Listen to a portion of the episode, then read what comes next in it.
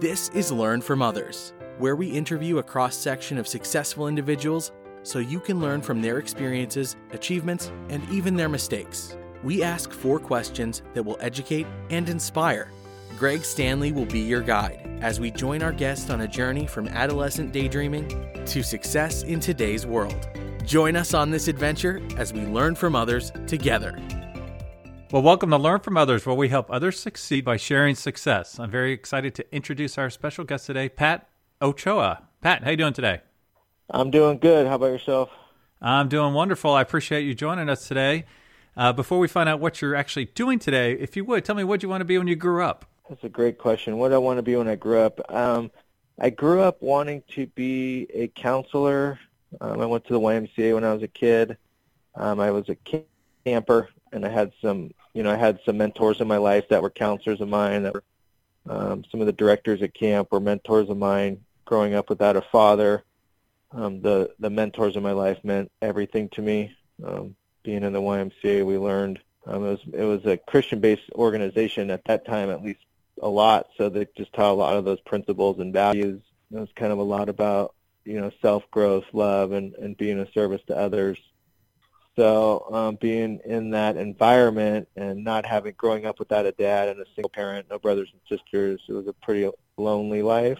Right. So I really always thrived when I was at camp. I was really always excited. So um, looking up to those guys, I wanted to do and be who they were and what they gave. That's really awesome. Now, what age was this that you first started going to a YMCA camp? I first started going to Y. I mean, ever since I first remember, um, I'm probably like seven years old. My mom put me in summer camp, you know, during the summertime when I wasn't in school, so that she can go to work and I'd be in summer camp. And then uh, once a week, we would go to you know week long camps in the mountains, and then winter time they had a winter camp as well. Um, so Wow. we'd go up there for a week. What was was there one particular moment or some event or something where one of the counselors really made an impression on you, or was it just over the years kind of impression? It was. I mean, I think a great question. I, I over the years, it was just such a. I mean, they always had an impression on me. I always looked forward to going. You know, I lived a really alone life um, throughout the year during the school year, um, being an only child and and not having a dad, and and just kind of uh, didn't really connect with friends a lot. Didn't have a lot of friends, and so I always looked forward to going to camp. Um, and then they brought me in as if I was. It was like a family for me. But I would say a, a- shift occurred when I went from being a camper to a counselor and training. It was a leadership program for 12, 13, 14-year-olds.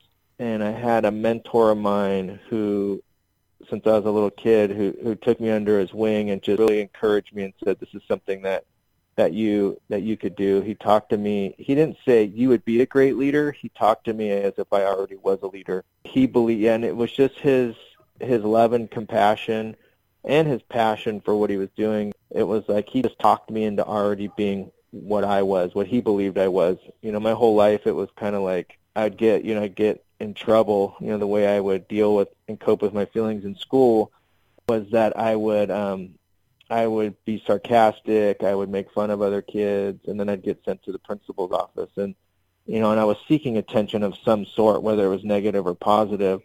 And I would sit down with my with the principal and they'd always you know, they'd always say, You have such potential. Like, Right. you know, if you could just apply yourself to school and you'd apply yourself to doing your homework, like you you could get good grades, right? You you you have this potential and I always heard it that message as like, you know, I wasn't worth anything, I was a loser, I wasn't good enough. And so the way this guy, this mentor of mine, this counselor talked to me, it was you are a leader and he trusted me with tasks as a leader in which I stepped into that power and then and started to become the person truly that I believe that God intended for me to be. Yeah, that's really amazing. And I know it is super impactful. I remember the first time someone who was not a family member that believed in me. I was in eighth grade, and it just was so impactful at the time that they put that kind of trust and responsibility on you because they saw more in you than you saw in yourself, right? Yeah, yeah, absolutely. That's exactly what it was like. Yeah. Yeah, that's awesome. Well, you wanted to be a counselor when you were little, so tell me, what do you do today? That's uh, what do I do? All sorts of things actually today. um, just to kind of preface, yeah, I took my first drink of alcohol at nine, smoked weed at eleven. By the time I was seventeen, I was already recreationally um, using many different hallucinogens and drugs. Um, at seventeen, my mom basically gave me the ultimatum: you can either stay here and be sober at our house, or you know, you can go out and hang out with friends and get loaded. And I chose at that point in my life that I'd rather hang out with my friends and live on the streets and use drugs and alcohol. And fast forward 10 years, I ended up on Skid Row, downtown LA. Um, hadn't showered in six months. I was um, intravenously using many different drugs, drinking alcohol. I was 98 pounds. At that point, I got sober oh 17 gosh. years ago. Um, and I got sober, and I started to started to help people get sober, and I was helping a lot of young guys between the ages of 16 to about 25 getting sober.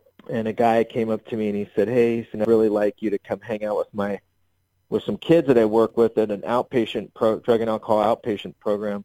And I said, "Yeah, I'd love to do that." And so I went to hang out with 10 of his kids and you know, take them to the beach, and we just went and started having fun in the community and, and finding hobbies and things that the kids like to do. And what happened for me at that point was I said, "Man, this is something that that I've always liked doing.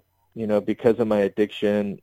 You know, I was an assistant director for for a daycare program for the YMCA. Was fired from that job, and I thought that I would never be a counselor again. I kind of just resigned. I, I had so much shame and guilt that I was a drug addict, and you know, working with kids and and losing that career that I just kind of signed off and and I went to go help this guy with his kids. And what happened for me at that point was I realized that that the leader in me, that the mentors believed in me, that that another guy was believing in me. And and so I started hanging out with his kids and um, went back to school. Um, became a drug and alcohol counselor. Worked at a residential program for adolescent boys. Um, worked with them for for five years. Really recreated their recovery component at their program. And fast forward into a transitional living program I started in Orange County for adolescents, um, giving them a, a longer term treatment. Um, and currently I do interventions for families.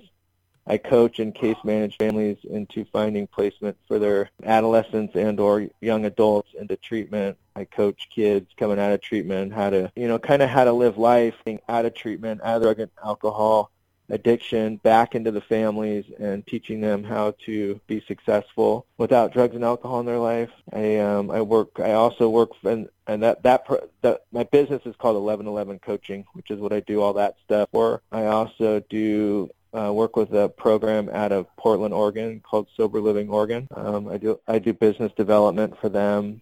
Uh, we have a gender separate structured sober livings in Portland, Oregon, and we also have a co-ed IOP outpatient program. So we provide drug and alcohol services for those coming out of treatment, residential, and or detoxes. Um, come to us. Really, really, really believe in helping families recover and come together. Is kind of is our goal.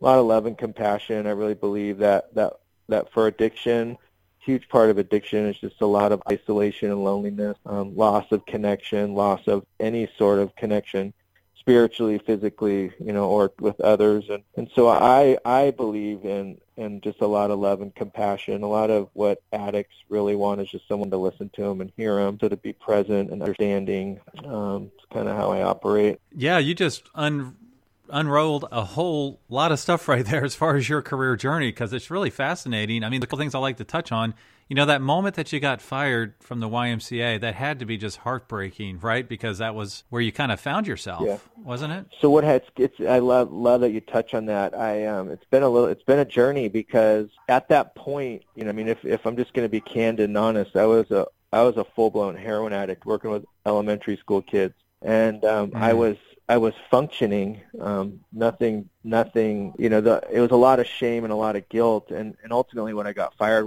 for was for lack of of being able to show up, and um, you know, I'd call in sick, and I wouldn't be able to. And so when I got fired, it was there was a lot of shame and a lot of guilt and remorse, a lot of self hatred, a lot of you know, I'd given up the thing that I absolutely loved in my life um, due to drug addiction. And you know, you fast forward really up until you know my mom died in January, and I've been I've been Mm, acting in my career for the last um, well 16 years at that point. I was in Northern California where that where that job was where I got fired. And I was with my son. I went to go visit an adolescent program. And I was with my son. We were about to have breakfast. And I, I was walking. And I went to go step over this puddle. And I and I almost stepped on an eagle feather. And I was like, I wonder, you know, I'm, I'm always kind of a sign guy. I'm like, I wonder what this means. And so I looked it up. I looked it up on on Google and it said that a feather was a, uh, was a sign from like the other side, like people that have passed. And so Mhm. I was like, I went me and my son went to the Golden Gate Bridge up top on the north side of the Golden Gate Bridge, and he wanted to take pictures, and it was raining. And I looked across the city, and it was just the top of the Golden Gate Bridge, just the towers. It was all foggy; you couldn't see anything else. And I remembered in that moment that I had gotten fired, and I remembered in that moment the shame and the guilt and the remorse. It had buried it so deep, the emotions, and I got present with the emotions of the shame and guilt. In that moment, like I realized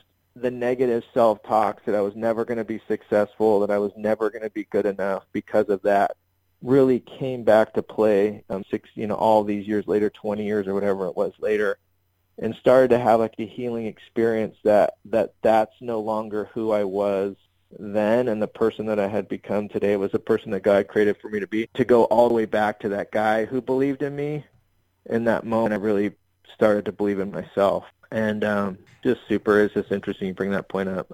Yeah, and talk about I know it was like a little four words you said, but you know, you started your road to recovery after going down to 98 pounds. Now that's that's more than four words, obviously. so what moment did you start your road to recovery and was there a catalyst for that and where did you feel like you could do it? Oh my gosh. The catalyst was um I came to one morning, October 23rd, 2002, really is the day I came to. And I, you know, I had come to in the same, doing the same things and, and the things that I was doing to get drugs. I mean, it, it just caused a lot of shame and guilt, remorse. Like I had so much self-hatred for the things that, that, that drugs were driving me to do in order to continue to, my addiction. But I came to Right. and like I just had a moment where I couldn't imagine my life without drugs and alcohol, and I couldn't imagine my life sober. And Mm, something mhm. internally in that moment, I just started to say a prayer, and and and I've, I I struggled with the idea of what what God was or what God isn't for my whole life, but I just reached, I just said I need help. I just said I just Right. said please help me, and in that moment, like when I said please help, every morning before, like my first thought would be to do drugs and alcohol, but in that morning when I said please help, like I reached out to my mom and I said I need help, and Right. my life shifted in that moment. Wow, that's just really amazing. So it sounds like you were able to go on this road to recovery and then that transitioned into a career. correct? Absolutely. Wow, that's really, really amazing. So typically I ask, what is your typical work week like? Yours must be a little insane, I would think, with as much stuff you're involved yeah, with. Yeah, so it's just it all depends. I mean, I mean, it could go anywhere. You know, I mean, primarily, I'm you know, I go to programs and I find out what services they offer, um, so that we at Sober Living Oregon can have more resources to help our community. So, you know, going to look at programs, finding out what resources they have, what they have to offer, and then see how we can build a relationship to work together. And so I do a lot of that. You know, an intervention, I just go back five days. I went to Houston to do an intervention on a family, met with met with the drug addict. I said, okay, we're going to treatment at six o'clock. She, you know, we talked for two and a half hours. Right when we need to get on the plane, she's like, I'm not going. I left. The next day, I went and pulled her out of a crack motel to try to get her to go to treatment again. She wasn't willing to go. She could. She would go on the 18th. So the next you know, five days it was just crisis with mom on the phone.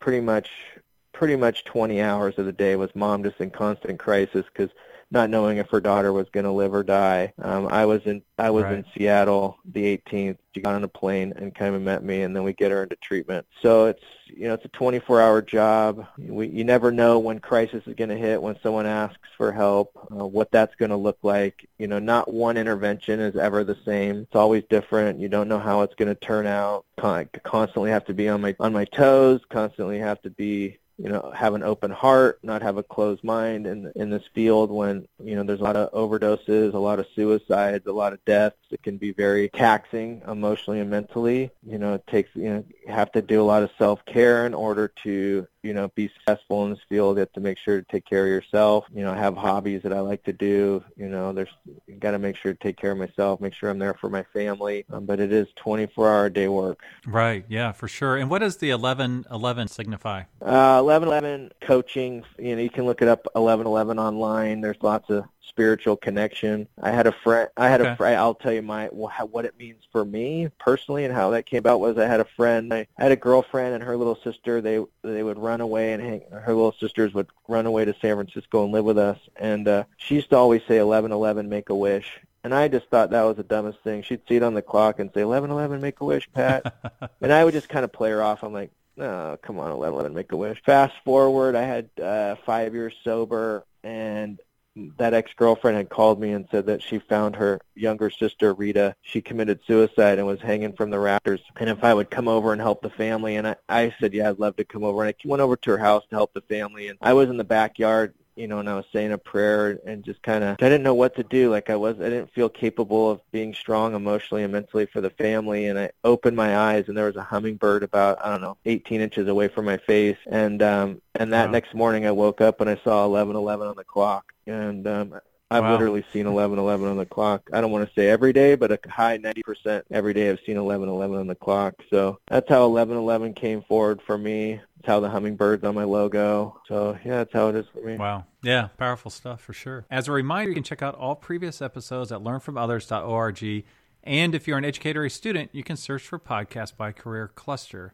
So, Pat, we learned what you wanted to be when you grew up, which was a counselor, and what you do today, which is a counselor of many facets and a business development manager. Uh, so, looking back on your career, if you could do it all over again, what would you do differently? If I could do it all over again, what would I do differently? It's just been such a journey. It's been um, I, I'm a I'm a firm believer that everything that's happened um, all the way up into today is has all character build the man that I am today. Um, I don't know if I would change any of it because I wouldn't be who who I am today. You know, I love I love who I who I am today. I love what I do today. Um, everything that's happened in my life, good, bad, or indifferent, has become an asset in order for me to help somebody. You know, a lot of people say, well, wouldn't you rather you know not have done drugs and became addicted and lived on the streets for 10 years? And there's a lot of things that a lot that I did to a lot of people that caused a lot of hurt and a lot of you know pain, especially to my mom and you know, I wish I didn't do any of those things for sure. But career-wise, there's nothing I would change because I wouldn't be able to be as effective as I am with my clientele that I work with. You know what? You know, what I have, I you know, I would have been a counselor for kids in different facet, but I, I don't even know what that would look like from where I stand today. The work that I do. Yeah, that really speaks volume. That volume based on all the stuff you went through and the addiction and the recovery and everything you went through. You wouldn't change it because you see how effective you are in other people's Yeah. lives today, and you might not be as effective if you hadn't gone through your own time with addiction. Is that is That's that true? absolutely true. Wow, that's really amazing. Now, is your organization related to any particular uh, faith, or is it, It- not? I'm just It's not. No, I'm not. We're not. Um, I'm not affiliated with any faith. I, I'm a, I'm a big believer that. Um, well, I don't know if I'm a believer. I, I just think that we're all we're all trying to get you know do the same thing. I think we're all trying to be a love and service. Um, I think that that's what the idea of God would want us to do is to be kind and loving and compassionate and understanding with one another. We're not affiliated with any particular one. Yeah, I was just curious because of the YMCA Yeah. background. So, yeah, wow. Now let's talk to the student who would like to do what you do. Now, define that as you will. I don't know if it would be as a recovery expert, as a counselor. Uh, what advice would you give them? My my advice is that that education is huge. Um, education's a huge component in in counseling and therapy, social work. But what I see a lot is people that are freshly coming out of school really lean into the education and forget that they have a human being sitting in front of them. And and most human beings just want to be heard. Uh, most most people that are struggling with mental health um, or addiction, um, you know, mental health being depression, or just want to be heard, want someone to listen to them, want someone to be present. Um, I think that that having understanding and compassion is the most important thing and, and what we as counselors do in the field for our clients. Right. Yeah. Okay. Then that makes a lot of sense. Well, are there any current projects that you're working on that you would like to share with our listeners? Yeah, sure. I, I, I sit on a board of directors for a nonprofit, um, Harmonium. We take, um, what we do is we take clean and sober tents into music festivals um, across the United States. Um, we provide a clean and sober, safe environment in the gen- general population or general admission when they when the at music festivals. So we have three recovery-based meetings a day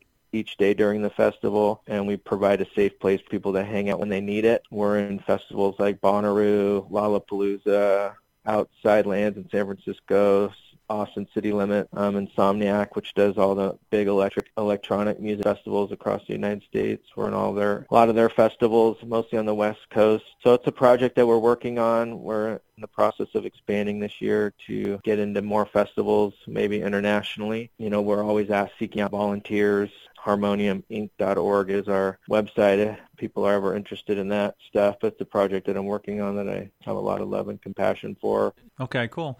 Now, you just led me to my next question. What's the best way for our listeners to learn more about you and the companies you're involved with? That's awesome. I appreciate that question. So 1111 Coaching is www.pat, P-A-T-T-O-C-H-O-A, um, dot com. That's my personal private coaching intervention company. SoberLivingOregon.com um, is for Sober Living Oregon. You can either reach out to us through there. You know, I do have uh, uh, my personal phone number is nine four nine six three seven five four nine nine. I'm always willing to uh, talk to families and or clients who need need help in any way, shape, or form. I'm Always willing to um, do interviews with students who are interested in looking into getting into this field always, I'm just I just really have a, a belief that love and service and to be able to help in any way I can, um, I'm always able to do that. And if I'm not able to, I'm always guiding people in the right direction to help them. Yeah, that's a great mantra to live by for sure. Well, thank you so much for your time today, Pat. I really appreciate you taking us on your amazing career journey. Yeah, thank you so much for your time. This is Learn from Others, where we interview a cross section of successful individuals so you can learn from their experiences, achievements, and even their mistakes. We ask four questions that will educate and inspire.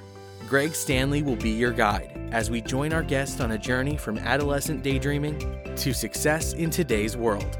Join us on this adventure as we learn from others together.